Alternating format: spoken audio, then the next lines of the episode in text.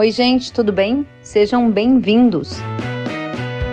No episódio de hoje, vamos saber o que esperar do Plano Safra 21-22, dos preços das commodities e taxa de câmbio. O conteúdo foi gravado em uma live transmitida via Instagram no dia 25 de maio de 2021. Se gostar, compartilhe nas suas redes sociais.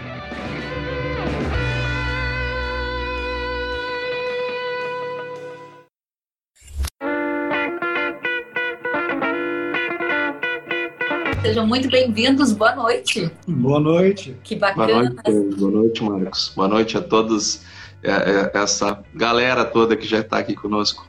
Muita gente já conosco. Vamos então chamar aqui mais uma vez o secretário para estarmos todos na sala e começarmos juntinhos. Vamos lá, César Halum, secretário está aqui. Secretário, seja muito bem-vindo. Boa noite. Boa noite. Muito obrigado. Uma alegria poder estar participando com vocês hoje mais uma vez. Muito obrigada. Para nós também é uma grande satisfação. E vamos direto ao ponto, que é assim que a gente gosta, né? E a nossa audiência também. Vamos começar então, secretário. Gostaria de saber do senhor, primeira pauta, estamos muito ansiosos com o plano Safra. Este foi, inclusive, um dos temas mais pedidos aqui pela nossa audiência. Temos novidades sobre a aprovação do PLN 4, estava previsto para esta terça-feira. Há um prazo se esgotando ou o Plano Safra pode inclusive atrasar, né? O que, que o senhor tem de novidades para a gente? Bom, a mesma ansiedade que vocês, produtores rurais, é, os participantes de todo o agronegócio brasileiro, é, e tem, nós estamos tendo com, com o Plano Safra. Na verdade, é, o orçamento demorou a ser votado. Quando ele foi votado, ele teve que ter alguns vetos nele para que pudesse restabelecer umas condições de que o Ministério da Agricultura pudesse retornar a ter um orçamento e que pudesse, então, é, executar toda a sua programação, e uma das principais dela é o Plano Safra. Né? Ah, nós estamos dependendo agora do PLN 4, que estava acertado para votar hoje, era para ter votado há duas semanas atrás, veio adiando, dependendo de acordo, é a pauta que está travada, porque tem que votar os vetos, isso e aquilo, e coisas que existem são naturais dentro do parlamento, mas nós estamos jogando contra o tempo. Até porque o agro é, não pode esperar, porque nós temos data. Nós temos data para preparar o solo, para plantar, para colher para comercializar. Então, é, tudo isso nos traz uma certa ansiedade. Mas a notícia que nós temos hoje de que está tudo acordado entre a Câmara e o Senado para votar o PLN 4 amanhã. Ele sendo votado. Amanhã. Perdemos a conexão então com o secretário, vamos ver se ele consegue voltar. Enquanto isso, a gente continua o nosso bate-papo. Quero saber já de você, Antônio da Luz. Nós há poucos dias vimos o dólar a R$ 5,30. Hoje, se eu não me engano, também fechou ao redor desses patamares. E a gente tem agora o Boletim Focus indicando 5,30 para o final do ano. Nós, nós estamos vivendo uma turbulência muito grande no mundo, Kellen. É, não é só no Brasil. Vou falar um pouquinho de Brasil. Uhum. E depois eu, eu primeiro falar um pouquinho de mundo, depois eu, eu entro no Brasil. Nós, nós estamos vivendo uma, uma turbulência bem complexa porque tivemos a pandemia, a pandemia contrai a economia, é, é, bagunça todas as, as, as relações que nós temos é, em cadeias, né? Começa uma série de cadeias a ter problema de escassez, uh, uh, cadeias curtas, cadeias longas, todas começam a ter mais problemas, mais aqui, mais ali. Uhum. E no momento que a economia começa a voltar ao normal, começa a se recuperar de alguma forma, da forma que dá, uh, algumas, algumas dessas cadeias começam a ter um pouco mais de dificuldade para retomar. Então, estamos com muita escassez é, de matéria-prima numa série de, de, produtos, numa série de as máquinas mesmo, né? Olha o que está acontecendo nas máquinas agrícolas. Isso não é uma coisa só no Brasil, né? Está acontecendo no mundo todo. E, e então nós começamos a ter problemas inflacionários. E essa inflação que já se percebe, primeiro se percebeu na Europa, que é um, que é um continente cuja economia é bastante estável, começou a aparecer lá. Aí depois nós começamos a ver com mais força nos Estados Unidos. Agora, mês passado mesmo, o PMI americano, que se esperava que fosse 0,3, veio 0,9. Pô, vir 0,9 no Brasil a gente até está meio acostumado, mas 0,9 nos Estados Unidos é um escândalo. E isto, e isto traz uma, uma um, trouxe uma, uma, uma necessidade de reavaliação uh, do próprio Federal Reserve em, em termos do, do juro americano. Então, se a gente tem uma perspectiva de controle da inflação, com aumento do juro, com reposicionamento do juro, etc., nós vamos ter influências fortes aqui no Brasil também. A primeira delas, eu diria, é a própria tendência do juro aqui no Brasil aumentar. Uh, uh, eu ainda não estou falando do Brasil, tá? Estou falando da contaminação que vem de fora. Uma tendência de aumento de juros mundo afora ele traz por si só, mesmo que aqui estivesse mil maravilhas, uma tendência de aumento da taxa Selic aqui também. Uhum. Então, então, isso que está acontecendo no mundo contamina a nossa economia de tal forma que começa a exigir juros mais altos. E isto vai contaminar lá as discussões do Plano Safra, que o secretário César Halum, que já voltou conosco, que bom que está de volta, secretário, é, é, vai, vai, vai ter que administrar nas, nas discussões junto com o Ministério da Economia e com os próprios agentes financeiros, porque nós temos uma tendência forte de aumento de taxa de juro. E à medida que nós vamos aumentando a taxa de juro, uh, e, no, e, e, e, à medida que a inflação vai escalando nos Estados Unidos, o dólar ele começa a perder valor, não em relação ao real, em relação a todo mundo, em relação a todas as moedas, porque a inflação ela desvaloriza uma moeda. Então a inflação nos Estados Unidos desvaloriza o real. Isso fez com que o dólar caísse de, eh, de valor e, eh, e, de maneira muito intensa e rápida, num curto espaço de tempo, em relação à maior parte das moedas. Isso mexeu muito com a nossa taxa de câmbio. Isso traz o câmbio lá dos 5,70 para 5,20, chegou a, a, estar, né? E então nós temos uma, uma inflação lá fora que, é um, que traz uma, um, uma tendência de aumento das taxas, das taxas de juros e traz ainda uma queda na taxa de câmbio. E isso, Kellen, começa a mexer em, em dois aspectos importantes para nós. Porque a taxa de câmbio, ela influencia sim a nossa, a, o preço das nossas commodities, e a taxa de juro, ela aumenta o custo da nossa produção, porque recursos de terceiros, eles são muito bons, mas eles formam parte do nosso custo de produção. Afinal de contas, sobre, sobre eles nós pagamos juros. Então nós estamos numa sinuca em que os nossos que a, a, a taxa de câmbio cai, derruba é, parcialmente o preço das commodities, mas não o suficiente para diminuir o, o, o, nosso, o, o preço dos insumos lá fora, porque a demanda por eles está enorme. Então, o custo fica alto, deve ficar mais alto ainda por conta do aumento do custo do dinheiro.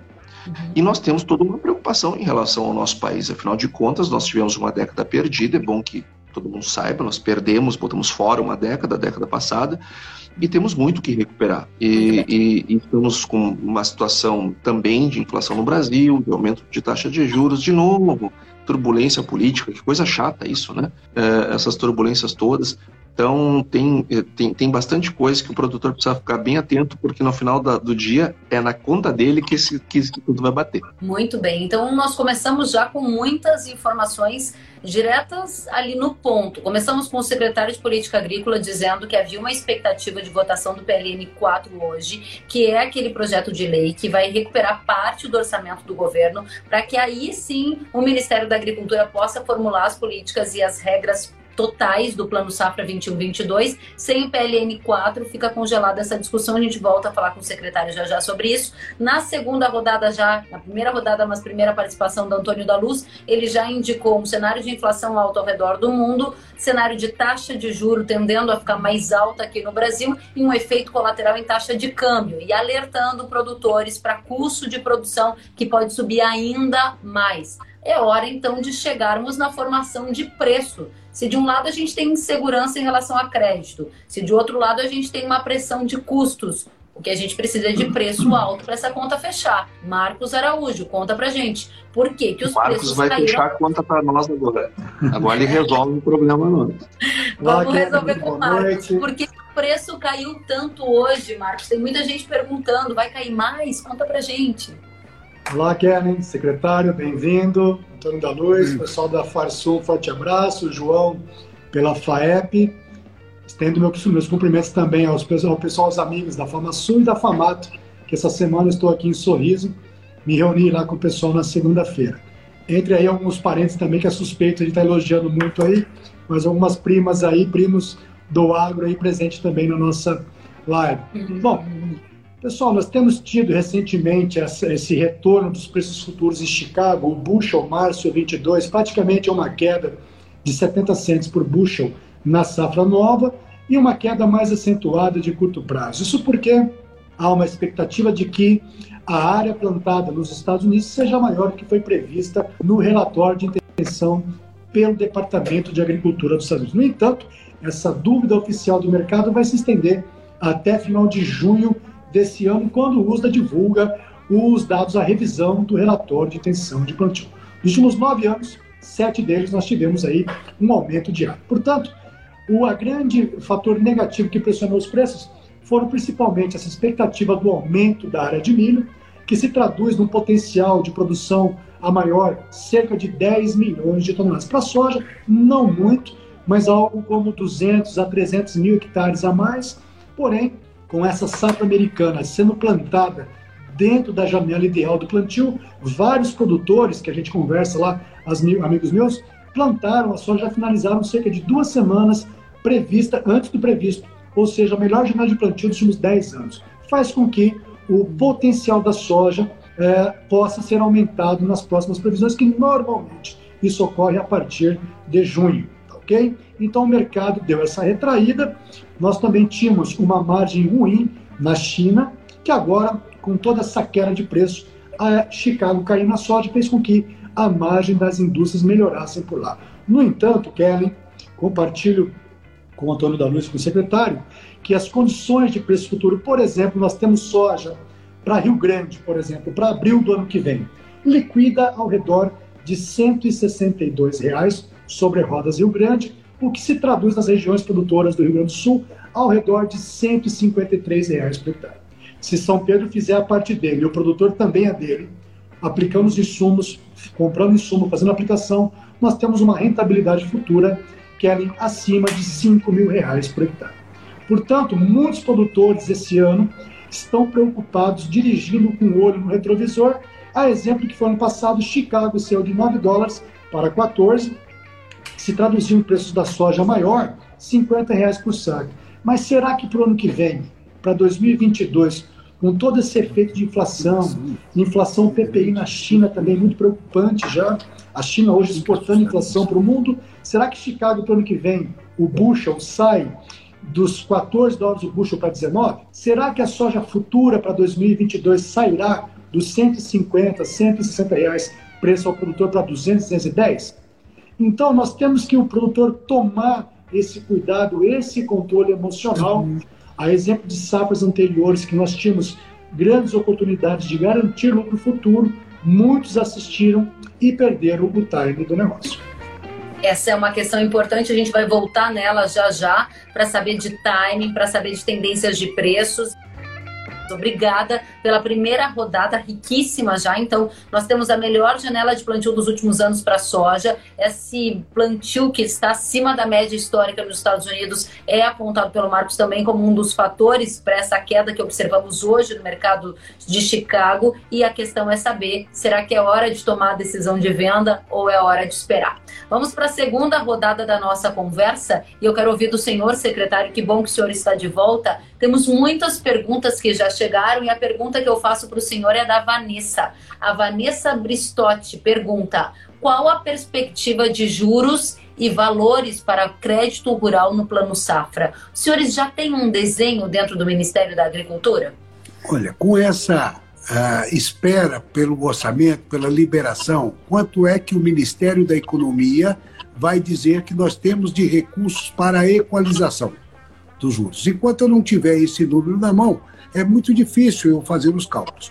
Então, nós temos já o esqueleto do Plano Safra pronto, baseado nas prioridades que nós queremos dar a esse ano, e isso em função das demandas ocorridas no Plano Safra, que está encerrando agora, quando nós vimos que houve uma demanda acentuada para investimento, principalmente no PCA, que era na construção de armazéns, ah, o ABC, programa ABC, ah, o Pronaf também continuou crescendo, evoluindo e precisa de recursos. Então, em cima das demandas, nós montamos um esqueleto.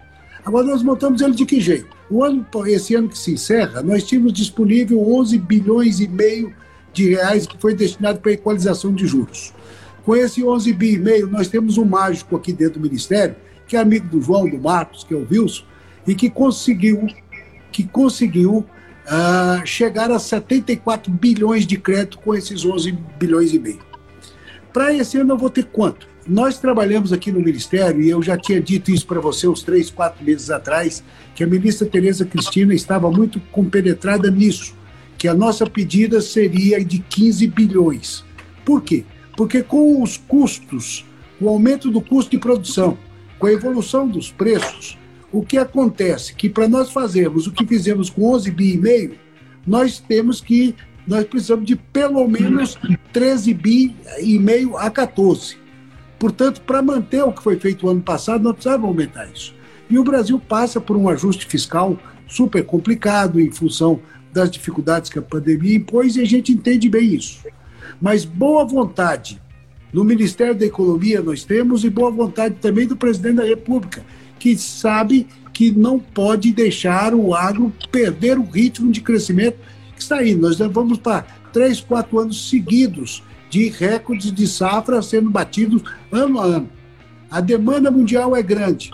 O abastecimento interno preocupa. Então, nós precisamos gerar isso. Então, ah, nós não temos. A, a ministra Tereza Cristina, o sonho dela é manter as taxas de juro desse plano safra 2020-2021. Se eu tiver recursos para equalizar, tudo bem. Se eu não tiver, eu posso pensar em alternativas. Em alguns programas, às vezes, eu diminuo um ano de prazo, uma coisa assim de investimento, eu vou equilibrando o custo da equalização e nós vamos trabalhando. Mas nós dependemos muito disso. PLN 4 sendo votado amanhã, a economia passa a ter a reestrutura do orçamento e aí eles vão dizer: vamos disponibilizar tanto para equalização. Aí a gente entra. Nós estamos com o plano praticamente pronto, dependendo só disso, ajustar a taxa de juros e nós já temos a definição de onde vamos concentrar a maioria dos investimentos. Tá bom?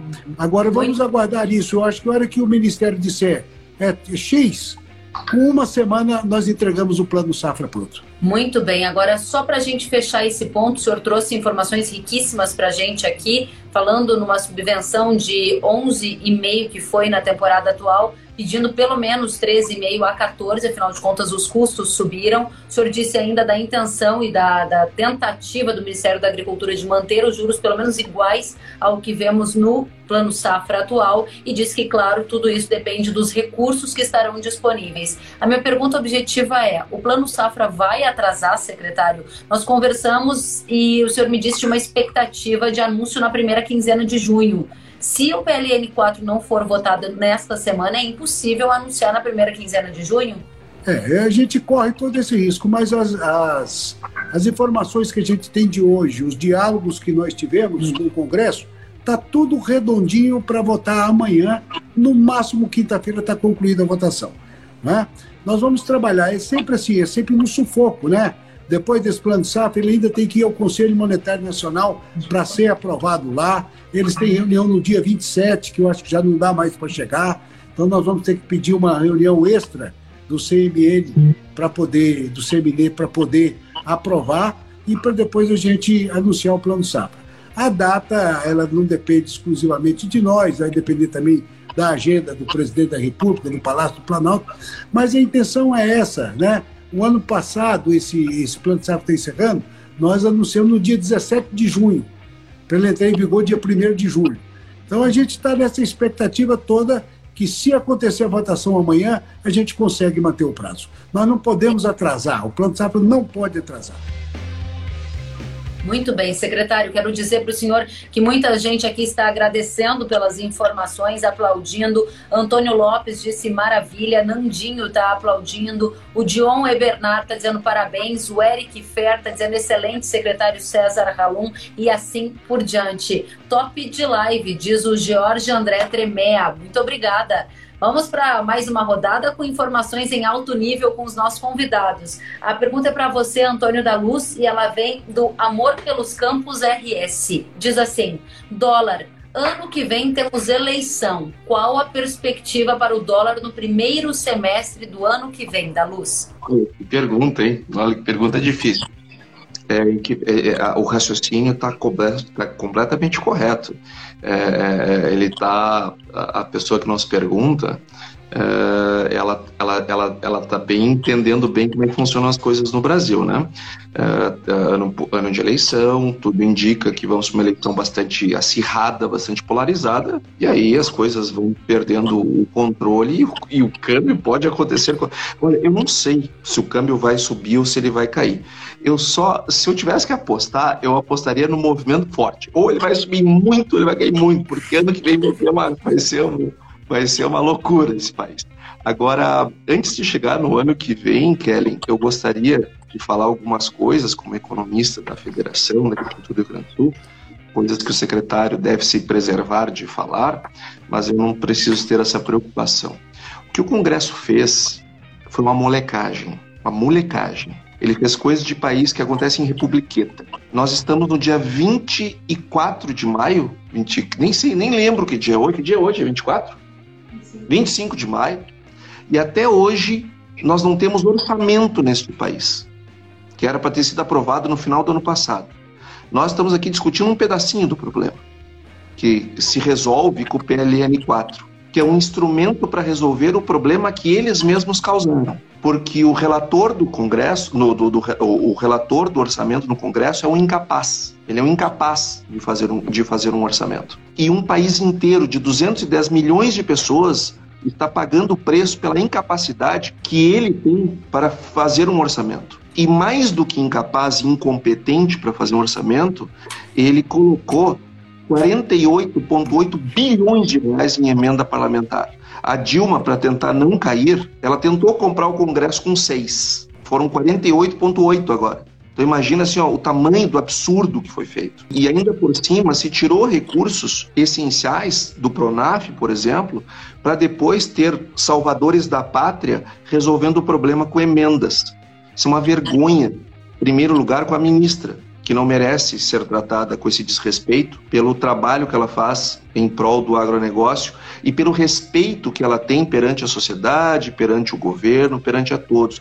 Pelo próprio Congresso, por ter sido uma presidente da FPA, acho que ela deveria, em primeiro lugar, ter sido um pouco mais respeitada. Assim como a equipe da ministra, o próprio secretário, o Wilson que ele citou, o Eduardo Sampaio, o Zé Ângelo e tantos outros é, é, importantes membros do, do, do, do, Ministério que fazem um trabalho sério e duro para que nós tenhamos um plano safra e nós estarmos aqui agora em 25 de maio implorando para votar o PLN 4. É, isso é desrespeitoso, mas principalmente é desrespeitoso com os produtores rurais brasileiros que ficam aqui uh, uh, nessa época do ano. Nós já poderíamos ter uma discussão bem mais objetiva sobre o Plano Safra e nós estamos aqui dependendo se vai ser aprovado o PLN 4 ou não. Então, Kellen, eu quero dizer que nos, nos preocupa muito o que está acontecendo e o retrocesso do ponto de vista do ponto de vista orçamentário que nós vivemos. Espero que esse, já que estamos vivendo esse problema, que isso sirva de reflexão para que nunca mais nós tenhamos esse desrespeito com os produtores brasileiros como está tendo esse ano. Vamos à pergunta para você, Marcos. Pergunta vem do Márcio André Stephen. Ele diz: qual será a tendência de preço das commodities para o segundo semestre? Ótimas explicações, disse o Márcio. Conta pra gente, Marcos, qual é a tendência de preço para milho e para soja de agora até o final do ano? Márcio, o que é importante a gente observar no mercado é a curva de preço dos contratos futuros nas principais bolsas de referência global das commodities agrícolas no mundo. Estou falando da CME Group, a ICE, no caso do algodão, e aqui no Brasil, a própria B3. Nós vimos alertando por um bom tempo os clientes, se você observar o contrato futuro ju julho, agora em Chicago, ao redor de 15 dólares o bushel, e o vencimento novembro a 13,70, 13,50 o bushel, você observa que o contrato futuro, a Bolsa nos diz que nós vivemos um momento de escassez de grãos agora, principalmente de soja, no mercado norte-americano, norte-americano por ser entre safra deles, E aqui no Brasil nós vivemos uma escassez de, de, de milho, que vai agora se agravar ainda mais com essa safrinha diversa que nós tivemos, além de uma safra verão que infelizmente pegou bem a região produtora no sul do Brasil. Bom, então nós vivemos esse momento de escassez de grãos agora com essa curva invertida. Nós vimos alertando, recomendando aos nossos clientes que, diferentemente de outros anos, que a curva de preço futuro estava normal, ou seja, os vencimentos longos valiam mais que os vencimentos curtos. Esse ano, quando nós temos uma inflação de demanda e uma demanda e uma ameaça de safra de curto prazo, o comportamento da curva de preço tende a ficar invertido. Isso é muito importante os produtores entender esses conceitos, porque através da curva de preço dos contratos futuros nos diz muito sobre qual estratégia devemos estar utilizando no mercado físico para que a gente sobre os grãos em estoque. Agora, para 2022, Márcio, nós acreditamos demais aqui na Agriinvest que ano bom é quando tem lucro. Nós vamos operar em bolsa, mercado de derivativos, fazendo a nossa proteção de preço, o RED.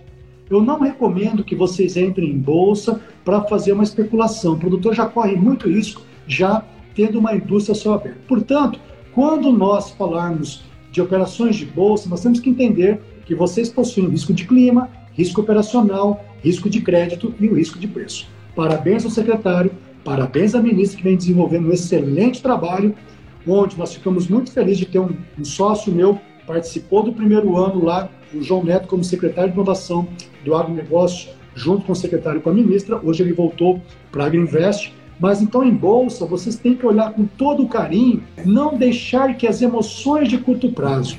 Estou me falando agora, por exemplo, milho safrinha 2021. Muita gente está apavorado com esse clima adverso.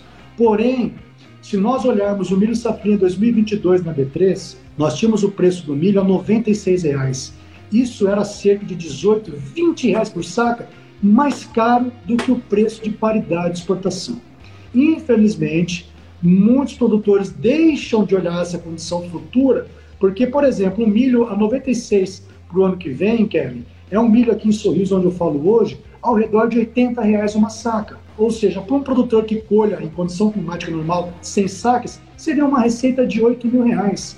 Se nós falarmos o milho safrinha para alta tecnologia para o ano que vem, cerca de 3 mil reais o custo, vamos rasgar dinheiro, 4 mil reais, estamos falando de uma margem de 4 até 5 mil reais por hectare.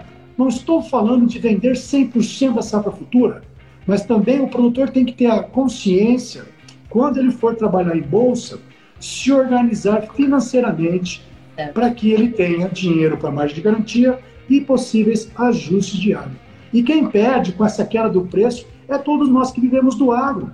Por exemplo, nessa safra agora, 2021, com essa alta do preço da soja de 50 reais por saca, nós deixamos de ganhar cerca de 3 mil reais por hectare. É muito dinheiro. Se você pegar um município como o Sorriso, de um milhão de hectares, só na comercialização foram 3 bilhões que deixou de ficar na economia local. Então, é, é, eu, eu chamo a atenção e faço essa provocação dos produtores, olhem com carinho a comercialização agrícola, tá? Não só, com todo respeito aos meus amigos, colegas agrônomos de campo, porque muita gente foca uma grande atenção para aumentar a produtividade em dois, três sacas por hectare, mas deixa de ganhar 3 mil, 5 mil reais por hectare com a comercialização. É um dinheiro que fica em cima da mesa e voa. Uma Muito pena. obrigada, Marcos. Quero dizer aqui que Vasconcelos José Américo está dizendo perfeito, a Amanda Cassu está dizendo excelente, o João Carlos Pedroso está dizendo que está tirando muitas dúvidas que eles tinham assistindo esta live e a gente fica muito satisfeito. Secretário, me dirijo ao senhor mais uma vez com perguntas da audiência. A pergunta é da Thaís Skill e ela pergunta assim: como ficará o enquadramento do Pronaf no próximo plano safra? É algo que o senhor está observando? Vai mudar o enquadramento do Pronaf? Afinal de contas, mudaram os preços de commodities, as referências mudaram. Tem alguma discussão nesse sentido? Muita discussão nesse sentido. A ministra Tereza Cristina tem uma preocupação enorme com esse aspecto, porque a gente entende que os custos é, se elevaram. Então, o preço final adquirido pelo produtor ele aumentou. Os custos de produção também aumentaram muito. Mas se você olhar a margem de renda dele, talvez não tenha sido tão grande quanto a do ano anterior. E isso faz uma pressão sobre o teto. Então, evidentemente que esse valor de hoje não dá para ele fazer o plantio da mesma área que ele plantou o ano passado. Então eu teria que reajustar, mas aí ele sai do Pronaf e tem que enquadrar no Pronamp. Mas e o ano que vem, se ele tiver uma redução desses custos e dos preços, ele vai ter que retornar para o Pronaf?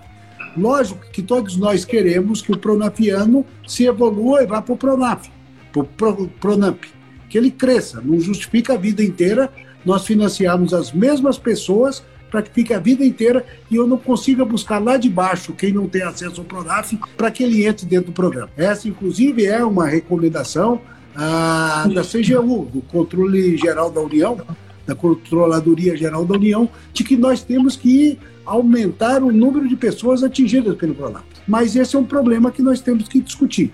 O que nós estamos tentando aqui é desenvolver um outro, uma outra metodologia que nós teríamos que avaliar pela, pela margem líquida que ele obteve com a sua comercialização para permitir o enquadramento. Né? Agora, para a gente aumentar o teto, nós vamos cair naquela mesma regra que o João falou, que o Marcos tem falado, de que é o seguinte, eu dependo de dinheiro para equalizar, né? eu preciso de mais recursos para equalizar.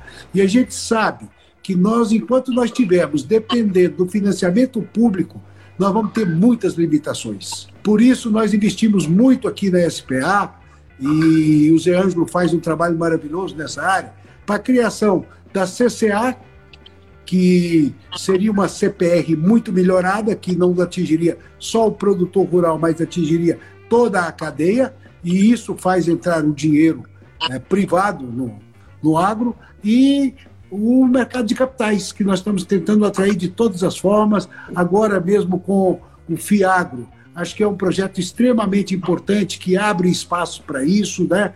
A nova lei do agro já favoreceu a abertura para que o mercado de capitais entre e, portanto, nós estamos nessa disputa aí com o mercado imobiliário. Todo mundo quer aplicar no mercado imobiliário, que demora 30 anos para dar retorno. O agro retorna com 8 anos, com 10 eles ainda têm medo. E hoje a inadimplência muito baixa do agro nos permite, está permitindo as instituições financeiras a tomar coragem de colocar o recurso privado no agronegócio, para facilitar. Enquanto for dinheiro público, nós vamos ter essas limitações. Agora, preocupação nós temos com isso. Muito bem, secretário. Aproveitando só uma pergunta que acaba de chegar, então o senhor disse que esse é um tema que está em discussão, respondendo a pergunta da Thaís, e tem uma discussão aqui para permitir o enquadramento por meio da margem líquida. Foi isso que o senhor nos trouxe, né? Aí nós temos a pergunta do Vasconcelos José Américo. Secretário, quando teremos um teto específico para o Matopiba? Isso está em discussão? É, não, a gente preocupa e ele diz o Mato Piba porque não porque é uma nova fronteira, o Mato Piba tem surpreendido muito o Brasil, né? É, o cerrado crescendo de uma forma sustentável e tudo, mas nós ainda não temos condições de fazer isso, né? O plano safra é o Brasil por um todo, então eu não posso discriminar aqui ou ali, privilegiar fulano ou beltrano. Precisa de incentivos. Vamos criar condições para isso mas hoje o dinheiro que entra disponível no Plano Safra atende o Brasil de ponta a ponta e nós vamos tentar incentivar de outras formas. Por enquanto, para esse ano, nós não discutimos isso. Muito bem, muito obrigada, secretário. Muitas manifestações aqui, elogios, eu vou trazer mais detalhes na sequência. Pergunta para você, Antônio da Luz, do Ricardo Rendes. Ele diz: o otimismo continua para a safra 22-23 ou ainda é cedo para algum prognóstico? Antônio da Luz. É, Ricardo, eu vou te dizer o seguinte: acho que nós vamos esperar um pouco. 22, 23 está muito longe. Nós vivemos um mercado de commodities é, e acho que nós temos alguns desafios uh, antes de chegar lá. O primeiro deles é fazer o nosso custo de produção encaixar na receita que o Marcos agora nos falava e que ele com muita propriedade trazia uma visão que os produtores precisam ter mais claro na sua cabeça, que é a parte da comercialização. É evidente que produzir é, é sempre será muito importante, mas comercializar é importante. Gerenciar caixa é importante. Ter gestão econômico-financeira do seu negócio é muito importante. Eu, é, não adianta ganhar na produtividade e botar fora nas, nas outras áreas da gestão. Então é importante é, termos, termos um acompanhamento pelo todo. E aí, Ricardo, eu fico assustado quando eu vejo o, o, custo de produção da soja. Vou dar o exemplo da soja, mas podia que dar dos outros produtos. Vou dar o da soja, porque, enfim, é a nossa principal commodity e os demais acompanham mais ou menos esse percentual. Se eu pegar o custo de produção da soja em abril desse ano, custo não, a orçamentação para 22, custo só tem depois que colhe, a orçamentação para a safra 22, e eu comparar com o mesmo abril do ano passado, onde nós orçamentávamos a safra 21, nós temos um aumento de 31%. 31%. Nós temos fertilizantes que mais do que dobraram de preço. E essa é uma pergunta que eu estava passando ali nos comentários, eu vi que tinha uma, uma, um, um telespectador também preocupado com, com, com o aumento dos fertilizantes. Aumentou, o grosso acho que já foi, mas ainda tem, tem mais aumento que pode vir sim. Tem mais aumento por conta dos nitrogenados, do aumento do, do preço do petróleo, é, nós, é, o, que, o que faz com que os nitrogenados sejam impactados. Nós temos uma demanda por fertilizantes e químicos, de uma maneira geral, muito forte no mundo, muito forte. Essa antecipação da safra que o, que o Marcos muito bem trouxe lá na, na sua primeira intervenção, isso aqueceu barbaramente o mercado é, é, de insumos no mundo. Então, e, e, e, com os preços nos patamares e com os possíveis preços que nós poderemos ter em 22, isso mantém muito forte a demanda por esses insumos. Então, qual é o cenário que nós temos hoje? Nós temos um custo que já está muito alto e por mais que a gente queira dizer aqui, Kellen, olha, vai baixar, vai ficar bom, não é isso que a gente está vendo. Não é isso que a gente está vendo. Então, Ricardo, eu quero, eu quero pegar a tua, a tua pergunta muito rica que tu trouxeste e quero tentar trazer novos elementos a ela. Pensa comigo o seguinte: o que, que importa, né? É preço, é custo ou é rentabilidade? É rentabilidade. E se eu estou, e se a, a minha rentabilidade é, é, a subtração da minha receita menos o meu custo, e eu tenho um custo que não para de subir, tu percebe que eh, tu estás exposto a um fator de risco muito elevado já para 22. Imagina para 22, 23.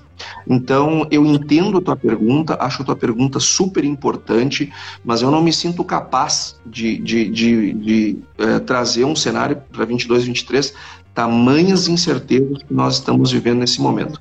E se tu me permite, Keren, também eu queria mais uma vez aproveitar a rica fala do secretário para tra trazer um dado que nós estávamos pesquisando esses dias e eu não tinha nem percebido isso e, e, eu, e, e não falamos desse assunto e talvez é, seja a primeira vez que esse assunto será tratado, pelo menos por nós será. Kellen, nós somamos o quanto o Brasil emitiu de CRAS, de CDCAs e LCAs em 2020. E para nossa surpresa, secretário, esses, a soma dessas emissões no mercado de capitais passou a poupança em 2020. Então veja, Kellen, como esse trabalho maravilhoso que está sendo feito pela ministra ao longo desses anos, de abrir o agro, de, de, de sabendo, olha, dado que nós temos restrições orçamentárias e que nós temos que fazer opções e, e, e, óbvio que elas serão pelos familiares, nós temos que ter alternativas para os demais produtores. Nós temos que atrair esse mercado de capitais para o agro, e ele está vindo, e está vindo com volúpia. E tem muito mais coisas para vir. Agora mesmo saiu o CRA garantido, nós vamos cada vez mais emissões é, de CRAS em é, em moeda estrangeira, Green Bond saindo aos montes, ou seja, nós temos um, um futuro muito promissor para o crédito rural privado e ligado ao mercado de capitais, como o secretário bem trazia. Muito bem, muita gente se manifestando, o tempo passa muito rápido, especialmente quando a conversa é assim tão boa. E eu quero trazer uma pergunta aqui para você, Marcos, que acabou de chegar e tem várias outras. O pessoal quer muito entender de você se os preços vão cair, se os preços vão saber, subir. Essa é uma pergunta que tem sido feita aqui várias vezes no chat e também nos comentários. Eu escolhi uma delas, que é a seguinte: o Leandro Muraro disse: Falo aqui de Santa Catarina. O custo da lavoura de milho ano passado era de 80 sacas hectare. Com a valorização do grão, o custo hoje é de 50 sacas. Há contrato de 90 por saca de milho. A pergunta do Muraro é: esse contrato vale a pena? Super interessante porque é uma necessidade de entender, dado que todas as referências mudaram, como saber se vale a pena esse contrato de 90 reais? Qual é a sua resposta, Marcos? Kelly, como o Antônio da Luz bem abordou, né? Se nós formos aqui querer adivinhar o preço, 90 reais, por exemplo, milho verão para Santa Catarina, quando a gente fala de um preço local, já estamos avaliando a cotação do preço do mercado internacional, o prêmio no porto e a taxa de câmbio futuro. Né? E aí você desconta a logística para o preço local. Produtor rural, nós acreditamos na Agrivest em quatro pilares da comercialização. O chefe do produtor rural é o lucro. Como bem o Antônio Luiz falou, nós temos uma previsão orçamentária de safra. Você só sabe o custo final quando você colocar a última, a última passagem coletadeira e colocar o grão no armazém. Então, o produtor para ele avaliar a sua rentabilidade, nós na Agrinvest trabalhamos com previsão orçamentária, produtividade esperada e preço de venda. Como falou, tivemos uma disparada do preço dos insumos em dólares, vejam MAP, vejam DAP, por exemplo. Né? Uh, urex parou, nitrogenados. O potássio ainda, do, de, dessas três fontes, foi o que menos subiu. Mas também os preços subiram praticamente 60% o preço dos grãos. Eu acredito, gosto muito dessa relação com o produtor. Quanto menor a relação sacas de custo por hectare, é, é ideal para o produtor rural. Então, o produtor brasileiro ele tem também que entender, tirando o risco climático, se ele fez uma venda futura para o ano que vem, que é 90 reais, é muito lucrativo para ele, ele pode proteger essa venda futura através de seguros de alta, que nós chamamos de call, opção de compra. Então, ele poderia proteger essa venda futura do milho dele através de opções de compra na B3. Ou, Mas quem está na B3 como Marco? Bom, o produtor está aí as oportunidades, Kelly, porque o produtor rural, B3, né, ele tem essa cultura, Kelly, é mais ou menos para quem gosta de caçar, caça queixada com um tiro só na carabina. Ou erra ou acerta. E aí você deixa de gerenciar as suas ferramentas. Se eu estou numa região de instabilidade climática, o risco que eu tenho de fazer uma venda a termo futuro eu, tive, eu sofri uma frustração de safra e não tem como entregar meu grão. Para o produtor rural, a melhor ferramenta que tem é o seguro de baixa, que nós chamamos de PUT, opção de venda. O produtor rural garante um preço mínimo. Se o mercado disparar o preço, ele não tem a obrigação de entregar o preço fixado e vai, vai perder apenas o seguro prêmio e vende o grão no mercado físico mais caro. É essa questão cultural que são as grandes oportunidades para o produtor brasileiro. Infelizmente, estou vendo aqui muitos amigos de Campo Grande, Giruá, Paragominas, quem eu estendo um abraço, mas essa questão cultural que a gente sempre tenta bater o pé. Infelizmente, nós brasileiros somos muito bem de inflação. Eu lembro, na minha infância, de no mercado de manhã era um preço, depois do almoço era outro, preço. O brasileiro ainda tem uma cultura de inflação muito arraigada na nossa cultura, de que sempre o preço tem que subir. Não tá estique demais a sua sorte. Muito obrigada, Marcos Araújo. Eu estou aqui preocupada porque o tempo está passando super rápido e eu quero dar a oportunidade para todos vocês fazerem um encerramento, que já é a nossa última rodada. Secretário, por favor, as suas novidades sobre Plano Safra, aquela mensagem final para nossa audiência que está espalhada por todo o Brasil, atenta ao que o senhor tem a nos dizer sobre crédito rural e plano safra. A última pergunta, que cabe aqui como uma provocação, é do Beto Múrcio, e ele pergunta se o senhor acredita que vai ter volume reduzido de recursos para o plano safra 21-22. A palavra é sua, secretário. Eu sou muito otimista, sempre fui, eu sempre acredito. Eu vejo que por onde a gente anda, as pessoas dizem que que bom que o agro está tendo sucesso, que o agro está continuando crescendo e que o agro precisa estar bem integrado com a indústria, com o comércio, o setor da economia, o setor produtivo tem que andar junto, não tem que valorizar só o agro, não. Nós estamos passando esse momento em função da pandemia que houve um destaque e que graças a Deus a população urbana está reconhecendo o trabalho do homem do campo, está nos valorizando, e, portanto, isso é importante. Eu sou muito otimista com isso.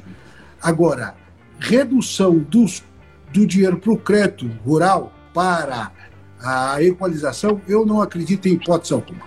Estou muito confiante que a ministra Tereza vai conseguir esses 15 bilhões de reais. Isso é uma confiança, algo me diz isso. Estou apostando muito. E eu acho que a gente tem que puxar sempre para frente, para cima. O que o Antônio da Luz disse foi muito importante, Antônio. Acho que é uma hora que nós temos que discutir isso com mais eficácia e com mais tempo. O mercado de capitais. O Brasil não pode ficar dependendo só do crédito público. Olha lá o que a OCDE diz. No mundo inteiro, dos 32 países que compõem a OCDE, o Brasil nem faz parte, mas pleiteia entrar lá. Mas todas as pesquisas deles, eles colocam o Brasil. O Brasil, quem dá menor apoio ao produtor rural que o Brasil é só Nova Zelândia, depois somos nós. É muito pouco.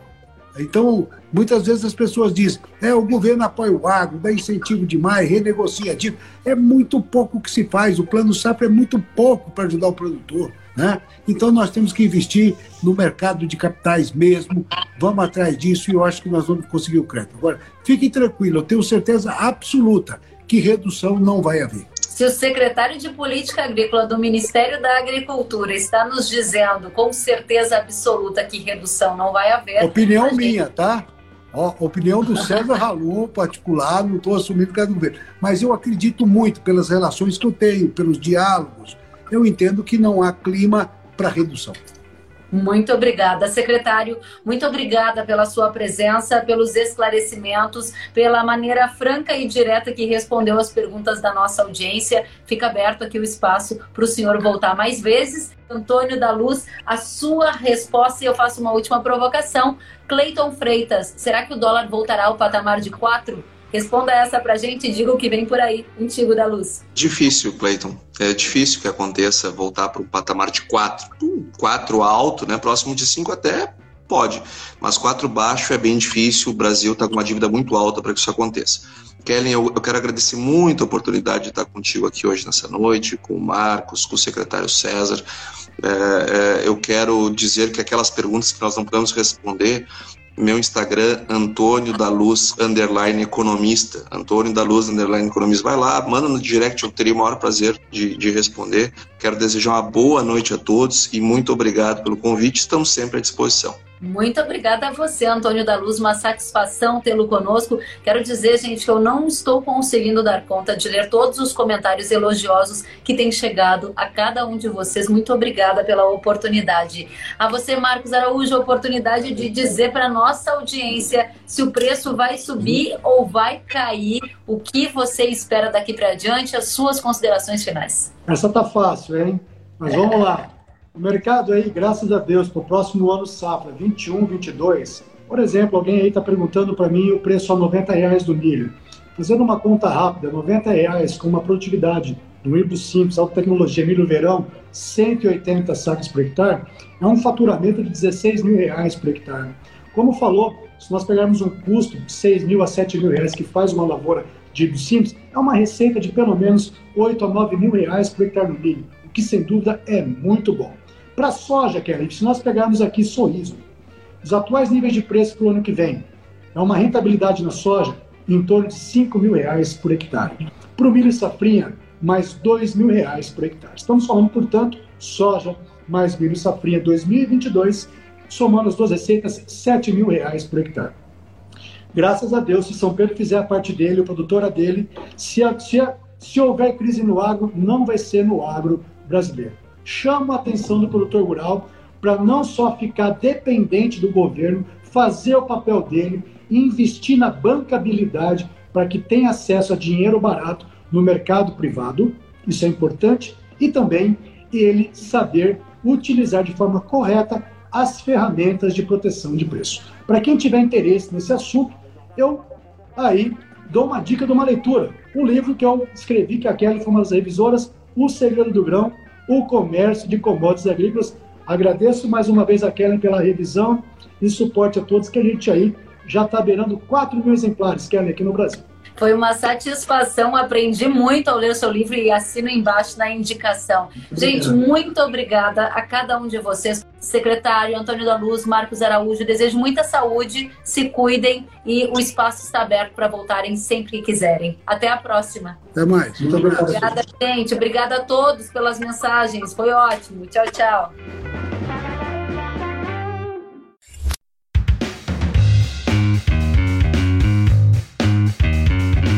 Que bom que você gostou da entrevista e ouviu todo o conteúdo. Se quiser acompanhar as atualizações, siga kellen.severo no Instagram. Até a próxima!